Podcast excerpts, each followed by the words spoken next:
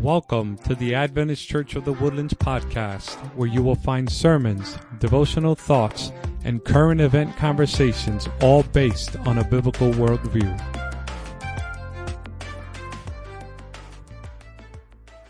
I want you to open your Bibles to the book of Matthew.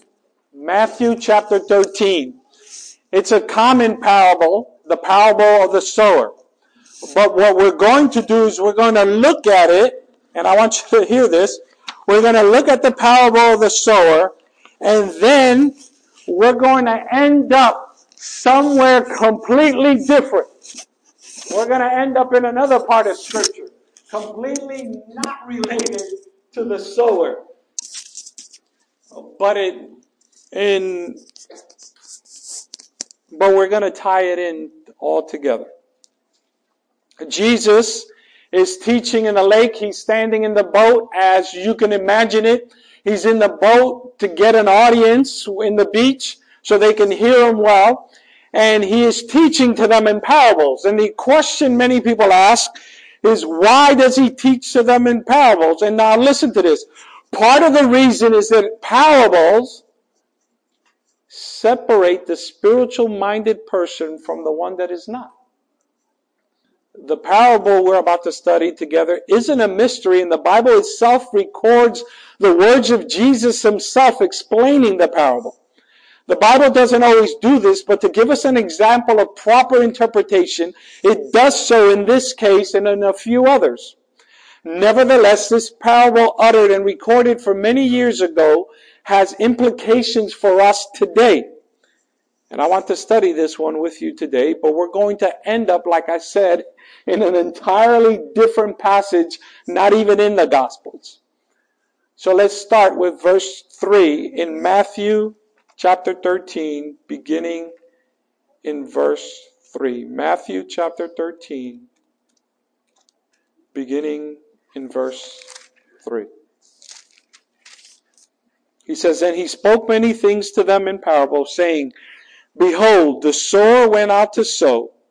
And as he sowed, some seeds fell by beside the road, and the birds came and ate them up. Others fell on the rocky places where they did not have much soil, and immediately they sprang up because they had no depth of soil. But when the sun had risen, they were scorched, and because they had no root, they withered away. Verse 7. Others fell among the thorns, and the thorns came up and choked them out. And others fell on the good soil and yielded a crop, some a hundredfold, some sixty, and some thirty. He who has ears, let him hear. Now, this parable is what the crowd heard, but many didn't get the private interpretation the disciples did, and we will read today. So think about it. They are there listening, and some of them listening, remember, parables are for those who are spiritually minded. Some of them heard this parable and they understood it right away. They understood what Jesus was saying when he talked about the four seeds falling in different areas. However, some of them did not understand. And part of the reason they did not understand is because their ears are not in tune with the God that they serve or God at all. And so the disciples wondering, why doesn't he just tell them plainly, ask him, why do you teach in parables? And he gives us the answers. In verse 10, he says, And disciples came to him and said to him, Why do you speak to them in parables? Jesus answered, To you it has been granted to know the mysteries of the kingdom of heaven, but to them it has not been granted. For whoever has, to him more shall be given, and he will have an abundance. But whatever does not, but whoever does not have, even that, even what he has shall be taken away from him. Therefore I speak to them in parables, because while seeing they do not see, and while hearing they do not hear, nor do they understand. Now imagine this. Imagine this, you're in the, in that famous museum in Paris, and you're standing in front of the Mona Lisa, and you may not know much about art, but if you're an adult and you've been around long enough, you know that the Mona Lisa is worth a lot of money. You know it is valued in society and it has been um, glamorized and, and, and uplifted to society as a valuable piece of art. Because you know this. And you've been taught this. And you understand this. However, take that very same Mona Lisa and give it to my one year old Emily and give her some food and some crayons and some paint, and what will she do to the Mona Lisa? She'd eat on it, she'd paint it, she might poke her finger through it. Why is that? It's because in her infant mind, she does not understand the value of what the Mona Lisa represents to the large, the larger group of society. And so many people who are not in tune with God, Jesus is saying, a matter of fact, if somebody gave the Mona Lisa to Emily, and then they offered her cookies and cream ice cream that we eat on Sabbath, and they say, I'll give you the cookies and cream ice cream if you give me the Mona Lisa. She wouldn't even think twice. Just give me the cookies and cream ice cream, and you can have the Mona Lisa. Even my seven year old daughter wouldn't care for the Mona Lisa. It's the understanding. And so Jesus is saying, look, many people have the pearl of good price. They have heard it. They have they have seen it. They have heard others talk about. Perhaps they have read it about it in the Bible, but they do not appreciate its value and they take that which the world has to offer and give up the price of good pearl. And of course, if you don't value that which is good, not that the Lord will physically take it away from you, but you would carelessly let it go and fill yourself with the things of the world, while the very value you had that possessed the eternal life, people don't even understand what they had, and they give it up.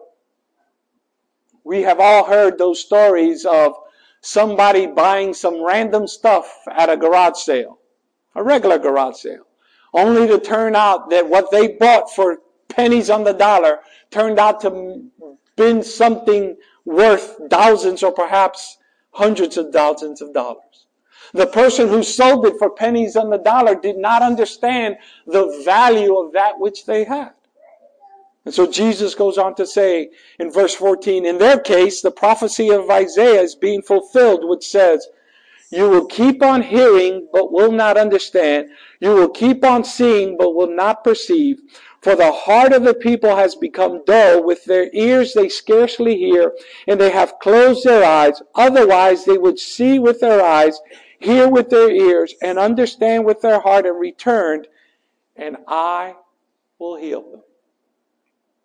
He goes on to say in verse 16, But blessed are your eyes because they see, and your ears because they hear.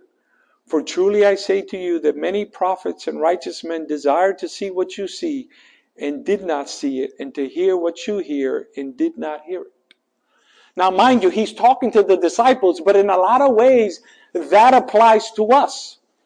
Many people in John's day, when he wrote the book of Revelation, had no idea what the major players in the last day would be. And you and I, if we are spiritually discerning our scriptures and seeing what's happening around the world, we know who the major players are. We are blessed to live in those days. And even though it gets darker, you and I should shine brighter because of the truth that we have. It's going to get darker. It's going to get bleaker. Jesus said, when the Son of Man comes, will he find faith in the earth? Because iniquity will abound. And we've seen it in Buffalo and here in Texas because iniquity will abound. Many's hearts will be tempted to grow cold, to look out after me, to batten down the houses, to get my own guns, to live by survival of the fittest, when in reality we are always called to live by faith. We are living in the days where we are seeing the final days of Earth's history. And if, unless our eyes are blind and our ears are dull, there's no need to have it explained to us. We're seeing it living all around us. But nevertheless, Jesus tells them the interpretation. So we don't have to try to decipher it, he tells them the interpretation of the parable of the sower in verse 18. Here then, the parable of the sower. When anyone, how many? Anyone hears the word of the kingdom and does not understand it, and mind you, the word of God is the seed. When anyone hears the word of the kingdom and does not understand it, the evil one comes and snatches it away, what has been sown in the heart. This is the one on whom seed was sown beside the road. Verse 19. So this could be anybody you know, anybody in general, anybody in the world, anyone who may have heard a street preacher on the corner, may have heard a podcast or a song, or perusing the TV at night, heard a Billy Graham special, or seeing Doug Batchelor in the morning on Sunday mornings or YouTube. Anyone, this could be anyone. However, when anyone hears a word and doesn't understand it, this could be your neighbor, your kids, spouse, someone who heard a podcast, TV, or radio sermon. It could be a person who read a Bible study or sermon or hears a street preacher on their way to work. Anyone is a key here. Use your imagination. Satan comes in and quickly distracts the person from ever pursuing the seed planted in their mind. As quickly as they heard it, as quickly it goes out. They, they probably weren't even aware that they heard a message of truth. Sadly, they heard something valuable and they treated it like my daughter would treat the Mona Lisa.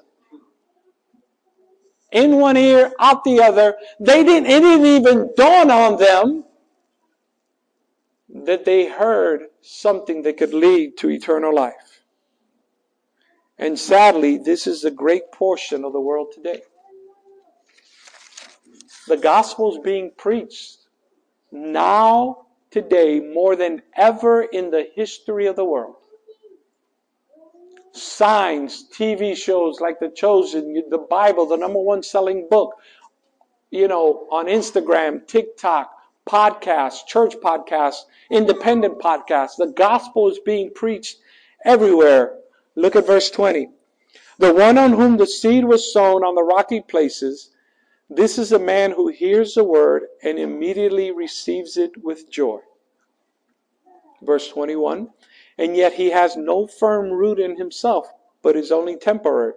And when afflictions or persecution arises because of the word, immediately he falls away.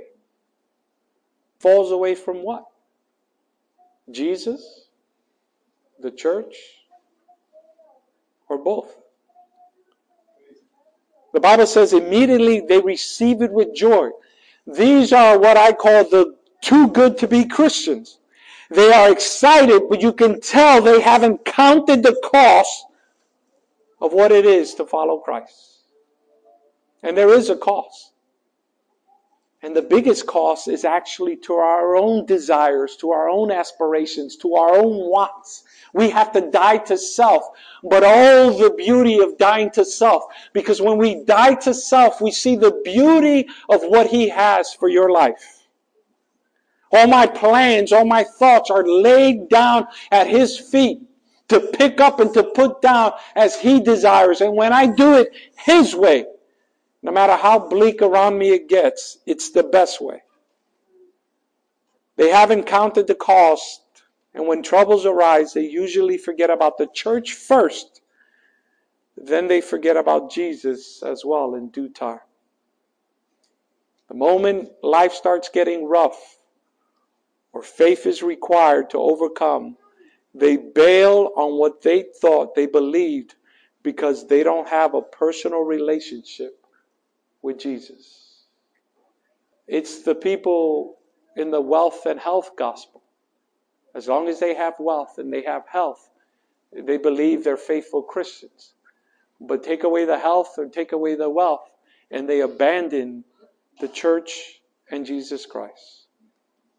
When faced with difficulties, you have to lean on God's word and take your concerns to Him in prayer. It is not bad magic, right? Christianity is not magic. It is a personal relationship with Jesus Christ. It is a relationship that you know intimately. Look at verse 22. He goes on to explain. And the one on whom the seed was sown among the thorns, this is the man who hears the word, and the worry of the world and the deceitfulness of wealth choke the word out, and it becomes unfruitful. The good life does this person in. The previous one was overcome by outward pressures and the persecution that comes with it. This one is overcome by inward pressure.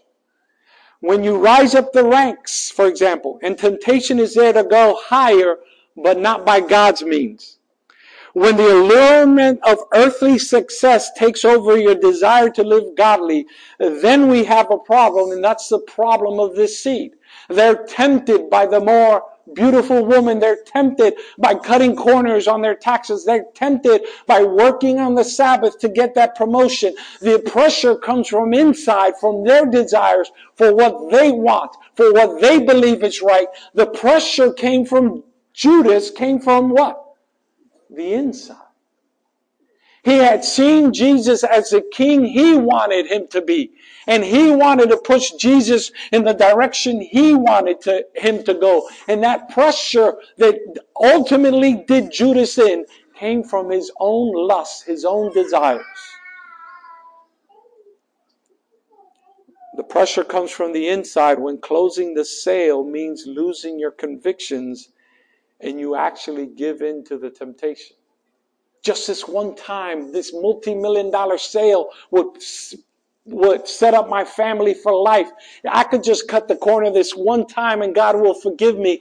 And they don't understand that the corruption begins with one deviation from the path of righteousness.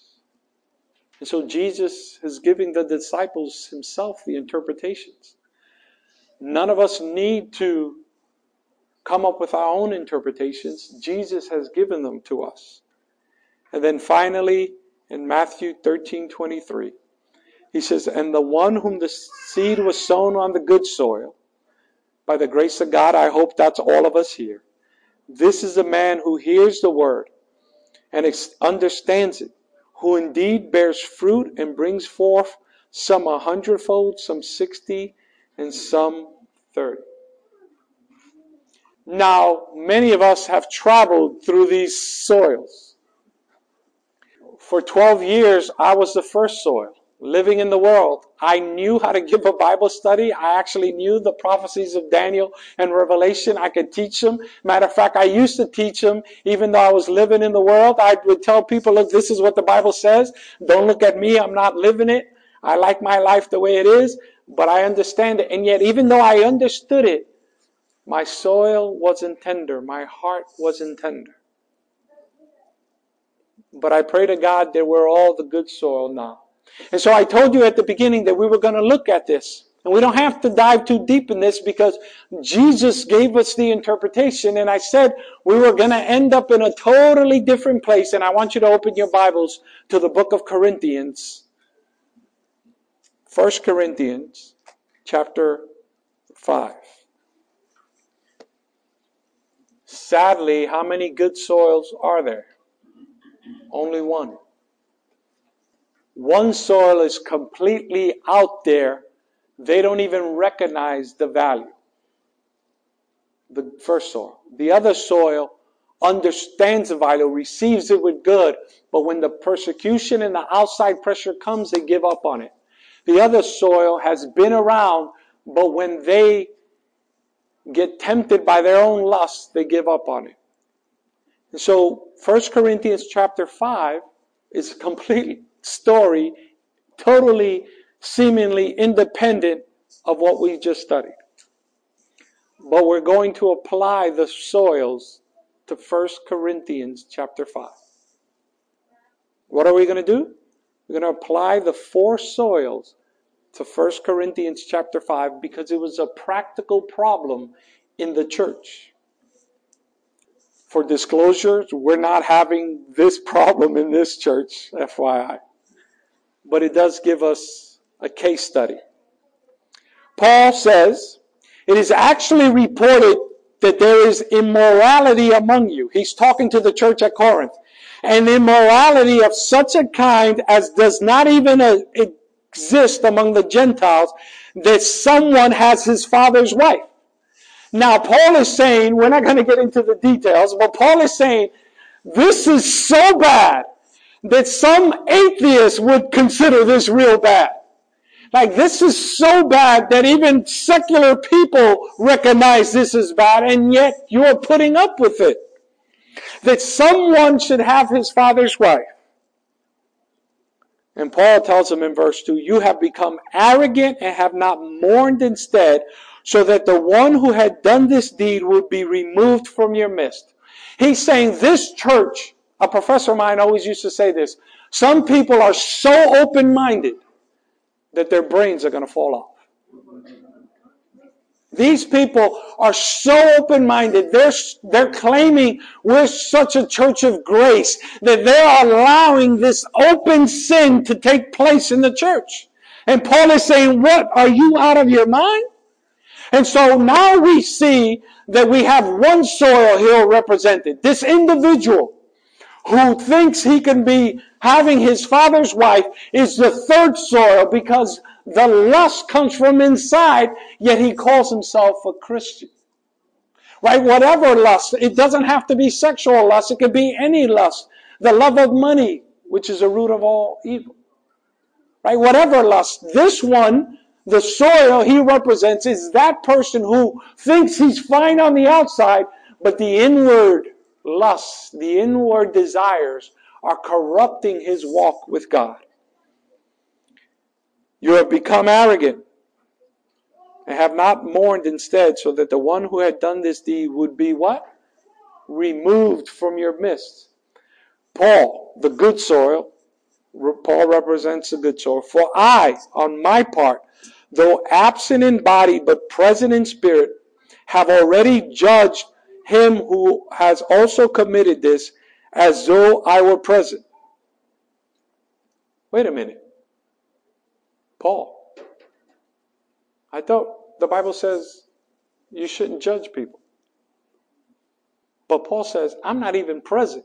And I know the veracity of this story. And I have already judged them even though I'm not in the midst. So what's going on real quickly when I gotta go into a study of judgment. But you and I, no matter, a matter of fact, no matter how horrible of sin you have committed, I can't judge where you're going to spend eternal life. Well, where you're going to spend eternity. Either you'll be lost, forgotten forever, or you'll be saved and in, with God forever.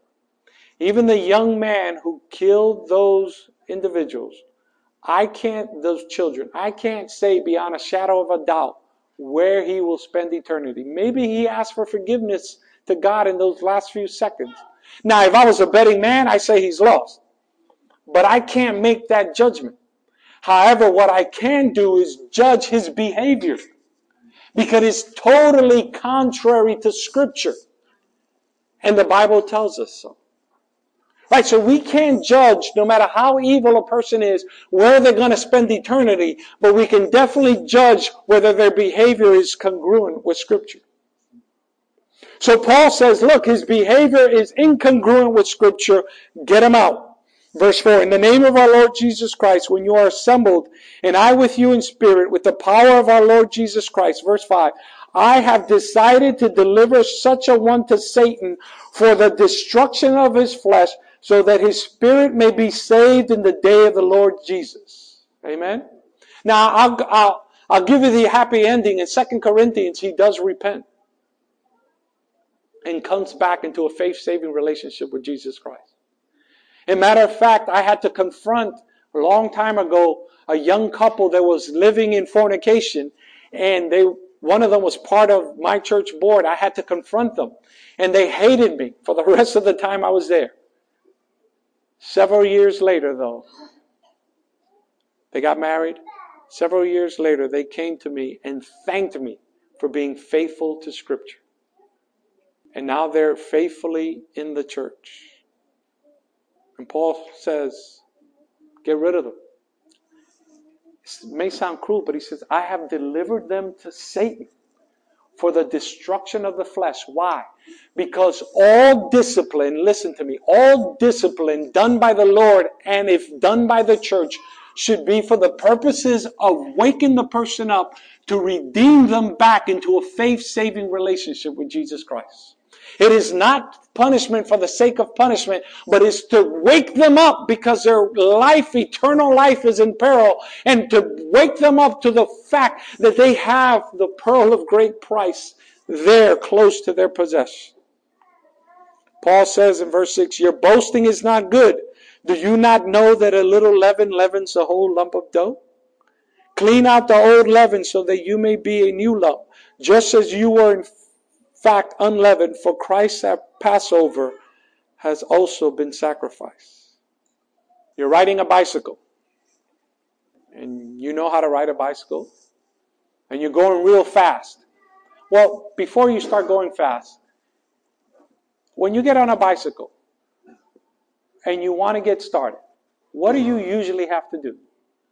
You either have to pedal on the floor one bit to get that momentum so then you can put your foot on the other or you you hold on to something to get on, and then that first initial step is usually what? Pretty hard, right? And so then you start going, you start pedaling, and if you have a 10 speed or a 12 speed or whatever speed they have today, as you get in the higher gears, it becomes real easy, right? Especially if you're on flat ground, to go pretty fast. And now you're going real fast down the road. And somebody just taps you on the shoulder unexpectedly with a stick, what's likely to happen? You're going to fall, right? Right? The momentum doesn't take much, especially if you're going real fast and it's unexpected. And so God is saying here, look, a little leaven, even though the bread looks good, a little sin in your life, although it seems inconsequential, if not taken care of, will ruin you. Many years ago, there was a plane company that was making these beautiful, big commercial jets. But every time they tested it, it would, it would disintegrate and blow up. And they couldn't figure it out for all their might why this perfectly engineered plane, or so they thought, was breaking up and destroying itself all the time. And so they looked at the engine, they redesigned the engine, they looked at the wings, they looked at the body, they looked at everything, and they couldn't figure it out. They looked at all the passenger windows, and they couldn't figure it out. And then finally, who's been on a plane lately? Recently. Oh, yeah. Right? If, next time you go on a plane, notice that all the windows, including the front windows, there are no 90 degree corners. They're all round, rounded. This plane, the pilot's window, had 90 degree corners. And that was causing little wind, enough wind to go in to start the vibration in the plane and breaking the plane apart. This big, massive plane, how big is the window in comparison to the big, massive plane? They rounded out the windows and the plane was fine. You may have flown in it recently. Last thing I'll say about this to bring home the point. You're about to eat that mouth-watering banana bread that my wife makes. And as you pick it up and you go to eat it, at the bottom you see that little green dot of mold. Not that it happens to my wife's banana bread because it never gets that old because we eat it up way before then. But the question is, would you eat it? Some people say, just cut off the bottom, see how deep it goes. But Paul is saying, look, you hold on to one sin in your life, no matter how inconsequential you think it may be, and you will ruin the good soil of your life. Because when Babylon was, uh, when Israel was exiled to Babylon for 70 years, part of the reason they were exiled to Babylon for 70 years is that they never gave the soil the one year of rest that is required in Scripture after every seven years. That was part of the reason. So the land may what? Rest. If you don't let the, if you're a gardener and you don't let the soil rest, you will ruin any future crops. And so we have to make sure that our soil is always tendered to the nutrients of the Holy Spirit, God's word and prayer. Verse 8. Therefore, let us celebrate the feast not with old leaven, nor with the leaven of malice and wickedness, but with the unleavened bread of sincerity and truth. Now, this sin here was an outward sin. Everybody could see it. And Paul was amazed that they couldn't see the sin and, and, and take care of it. But in our but in reality, the older we get in our walks with Christ, the sins that can easily beset us are not the outward sins, but the inward sins. The sins you think nobody else can see, but we can't hide them from our Lord and Savior, Jesus Christ. And He doesn't want you to follow Him strictly for the sake of just following Him. The reason He asks you to follow Him faithfully is because it is eternal life for you and for me. Paul continues, listen, in verses 9 to 13 as we wrap up. I wrote to you in my letter not to associate with immoral people. Now, he's going to be talking about the first soil, the anyones who don't understand the good they have. I did not at all mean with immoral people of what? This world or with the covetous and the swindlers or the idolaters, for then you would have to go out of the world. He says, look, those people in the world, those who are promoting, who have, who don't call themselves Christians and are promoting ideologies that are contrary to scripture, I didn't say not to hang out with those. Because they don't even know what they're missing. He says, otherwise you would have to go out of the world. We deal with them all the times at work, at school, on the road, in conversations. Verse 11, but I actually, I wrote you not to associate with any so-called brother if he is an immoral person, a covetous, an idolater, a reveler, or a drunkard, or a swindler, not even to eat with such a one. For what have I to do with judging outsiders? Do you not judge those who are within the church? But those who are outside, God judges. Now, speaking about this man who was in this wicked sin, he says, Remove the wicked man from among yourselves. Paul makes it clear. The soil that you are is of vital importance, not only to God, to the church, but to the man and woman you are becoming. And the only one who can prepare the soil to be a good soil is only you and your relationship with Jesus Christ. I can preach the truth, but all I'm doing is sowing the seed. You have to be the good soil. You have to be the one who nourishes the soil but not in your own strength, in the strength of Jesus Christ. Many of us can be self deceived. Many of us can think we're soils two and three. But the only way to know your soil number four is to surrender daily your desires, your wants to the great shepherd to the master gardener, the one who will prune and cut our rough edges, and he will bring out the fruit in us till we make it all the way into the kingdom of heaven. I'll close with this. I'm reading a book. What's in Larry, what's the name of the book I'm reading to Hannah again? Pilgrim's Progress. I've never read it before. How many people have read it? Right? I'm reading the kids version. Little Christian is a rabbit instead of a person. And along the way, he encounters different people self pity, sloth, sleepy, self. But he's given one instruction to make it all the way to the celestial city. And it's the instruction I leave with you stay on the straight path. May God bless you. Thank you for listening to the Adventist Church of the Woodlands podcast. You can find us at woodlandsadventist.org and you can visit us anytime. You're more than welcome. God bless you and have a great day.